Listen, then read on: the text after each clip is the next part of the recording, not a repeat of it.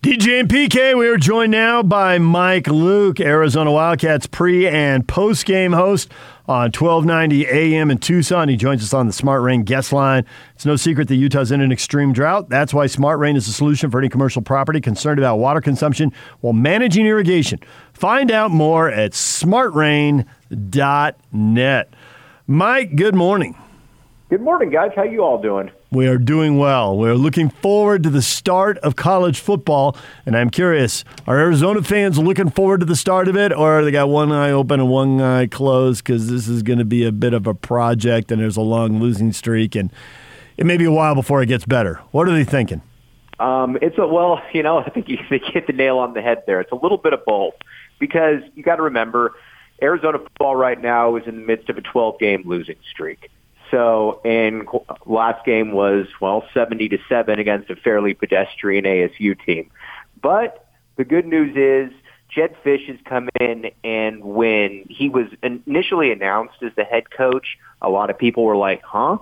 But he's come in, he's recruited incredibly well, and he's done everything right. You know, he's been available for the fans, he's been available for the media, and, you know, right now he's looking like he might be able to bring in a top 25 class, which let's, uh, you know, let's be honest, in Arizona, that's a big deal.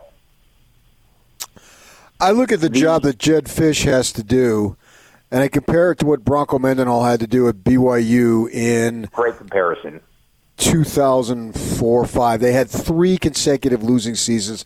The program was a mess just his ability to get everybody together and unify the team and focus it on the task at hand led to six wins. It's in the Mountain West, so it's probably easier than what uh, Arizona has to do in the Pac 12, particularly in the Pac 12 South. With that in mind, how much do you think just the fact that Jedd Fisch can come in with all this enthusiasm. And I grew up in Arizona, went to ASU, so I followed the U of A, and I've heard all these things you've been saying.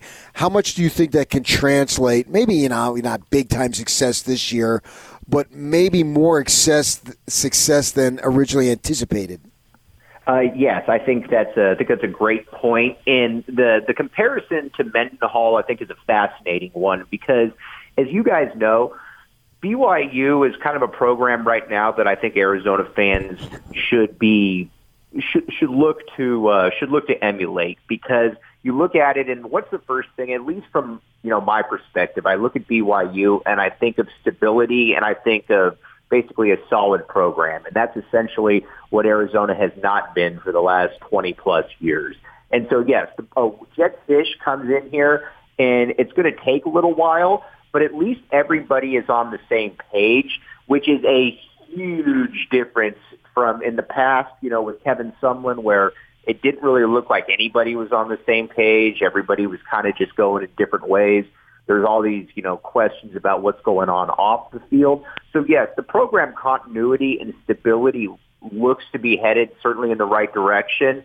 The problem though, fellas, is there's just not much talent on this roster, if we're being honest. So when you see a 12 and a half point spread, uh, do you think that's about right? Oh, I think I think BYU covers that. I would imagine when I when it first came out at 11 and a half, it felt a little low to me. I would guess, and this is just a guess, I would guess that that point spread probably hits around 14 by the time kickoff hits. Um, I know that there's obviously been money that's gone in on BYU. The, here's the problem, and I know you guys are breaking in a new quarterback.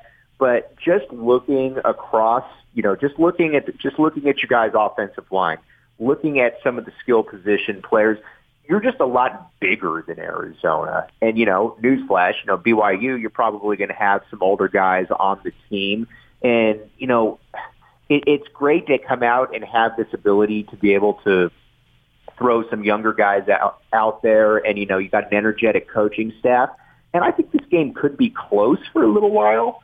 But I think honestly, I think with the way that BYU's got this going, this is going to be a problem for Arizona, and that's as much of a indictment against Arizona as it is a pro, you know, BYU remark. So Fisch says he's going to go with the two quarterbacks. How's it going to play out though? When's the second one coming in? Um, you know, this is an it's an interesting question because Jedd Fisch also said that there has been separation between the two quarterbacks, and my opinion is is that Gunner Cruz, who is the starting quarterback, obviously is the one that has probably shown some separation in practice because I don't know a lot of I don't know a lot of head coaches that are going to say, you know what, um, our backup's shown a lot of separation in practice. We're going to go with the other guy. So I think Gunner Cruz honestly is going to get his opportunity. And like Jedd Fisch said, um, he said, you know, listen, we're going to go with two quarterbacks, but if you know one guy is one guy's got the hot hand, I'm going to keep him going. And I'm I think that that's probably what they want. Here's the here's the thing that here's the thing that's interesting though is that Will Plummer, who's the backup, has a lot more physical ability, bigger arm, can move around, really really good. Um, but the problem is he's an interception machine. He was that way in high school. He's been like that in spring practice. Uh, Cruz is far more, uh, I would say, far more reliable. But the problem, and I think, I think you guys will see this come game time, is that he holds on to the ball way too long. I mean, I can't tell you how many times, you know, in practice and scrimmage, since most of it's been open, that he would just be running around and you know there's six seven seconds and then he just chucks it he's got a he doesn't he's not great at reading the field and i think that's going to be an issue for him especially come opening night Mike Luke joining us, Arizona Wildcats pre and post game host. You you print you you you have a pretty bleak picture here for the Wildcats. Where would they have an offense, defense, special teams, run, pass? Where might they have an advantage against BYU? Okay, so there are a couple good things. I'm glad glad you I'm glad you brought that up. I think the running game is going to be fairly decent. They got a kid named Michael Wiley who is been on is on the Doak Walker watch list. He's kind of the proverbial running back that he, you know, he'll get four to five carries a game, and he gets 32 yards. So you look at it, and you're like, wow, his yards per carries is you know six or seven. He's a kid that I and he's really bulked up this off season he's a guy that I think has a chance to go for a thousand yards. He's quite good. Now, and defensively, I think if Arizona's going to surprise some people. Oh, and by the way, for all your uh, uh, listeners out there, I think Arizona does is better than the two and a half wins. I think they get three. Totally off topic, but when it comes to the defensive side of the ball, there's one guy that I think is going to be a monster for Arizona, and his name's Jalen Harris. He's a six six 240 pound junior. Don Brown, who's the new defensive coordinator, who was Michigan coordinator for five years, obviously has been around some talent, has compared him to a lot of guys that he worked with that went on to play in the NFL, guys like Chase Winovich, players like that. And I would, he's the one that I would tell BYU fans to certainly keep an eye on because Don Brown without saying it, I think is expecting him to have around a 10 or 11 sack season. And I think the defense, as long as they don't get totally worn down, I think that they can cobble together maybe a fairly decent unit. Uh, as I understand it, in researching, I think they like their cornerbacks too. So I'm interested to see what the cornerbacks can do against BYU, which has deep and I think has a good level of receivers. The cornerback the cornerbacks are interesting because you've got two kids. You got a guy in Christian Roland Wallace who is the only corner on the team, or excuse me, the only player on the team that has a had a legitimate USC offer out of high school. Um, Arizona generally doesn't get those kind of guys, and so he's going to be lined up on one side, and then on the other side, you're probably going to have Isaiah Rutherford a Notre Dame transfer who is an ex four star kid out of California. And they're both fairly tall guys. I mean, you know, Isaiah Rutherford's about six one. Roland Wallace is probably around five eleven, six foot, but he's a bulky, you know, 195, 200 pound guy. So yes, they haven't shown a ton in games because obviously, you know, they haven't played a ton.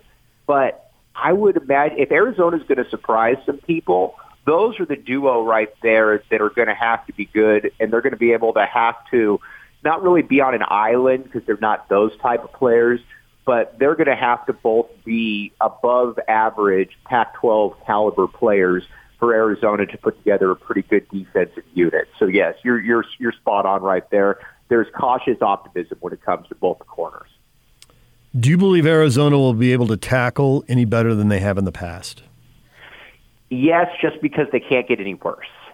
Um, the last, you know, the last couple years under uh, uh, Kevin Sumlin, it was a combination of terrible technique and guys that just really didn't care. And the first thing Don Brown uh, said when he came in is, if you don't run to the ball and you don't tackle, you won't play for me. And he means it. This is a unit, or this is a team that you know. There's not a ton of expectations. You know, when you go into the season with a two and a half win when you go into the season with a two and a half win over under, you're obviously not expected to do a ton. But the one thing about this team, though, and the one thing about uh, Brown is he knows that, and so this is kind of a bridge. You know, I don't want to say throwaway year. That's I think that's a little too lazy. But so if these guys don't play, I mean, he'll literally throw in the second and third stringers and say, okay, you know what? They might not have the ability that the first team guys do, but at least when they get their hands on the ball carrier, they're going to tackle them. So it's certainly a thing where, you know, BYU, I imagine, is going to continue to run the ball, and Arizona's going to have to be able to tackle because there's going to probably be a lot of second level tackle opportunities for the linebackers. You already mentioned the one running back. I'm wondering where the Northwestern transfer Anderson fits in because he had success in the Big Ten. He's an interesting guy because he's Damien Anderson's son, so he's an NFL. You know, he's got NFL bloodlines he's it's weird though because he's gone back and forth in camp. Sometimes he was running with the backups, sometimes he was running with the threes and the fours.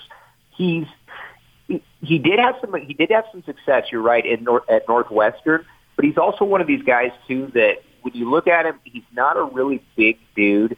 He doesn't really stand out in practice. I think he's probably going to get the second team reps come uh, come game time and it'll be interesting to see what he can do with those because, you know, as you guys know, some guys, sometimes people are gamers. Sometimes people go out there and they just, you know, and they just need the lights to go on. And I think if you're Arizona, you're hoping that's the case because he ideally, I think, with his experience, would be the perfect uh, complement to what Michael Wiley does at the running back position.